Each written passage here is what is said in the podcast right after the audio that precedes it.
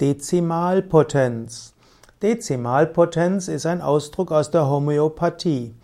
Dezimalpotenz bedeutet, dass eine Substanz, die Urtinktur, verrieben oder verschüttelt wird nach den Regeln der Homöopathie in Stufen von 1 zu 10.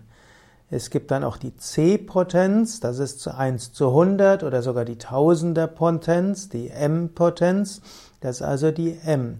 In Deutschland sind die D-Potenzen, also die Dezimalpotenzen, die Zehnerpotenzen am gebräuchlichsten bei den homöopathischen Mitteln.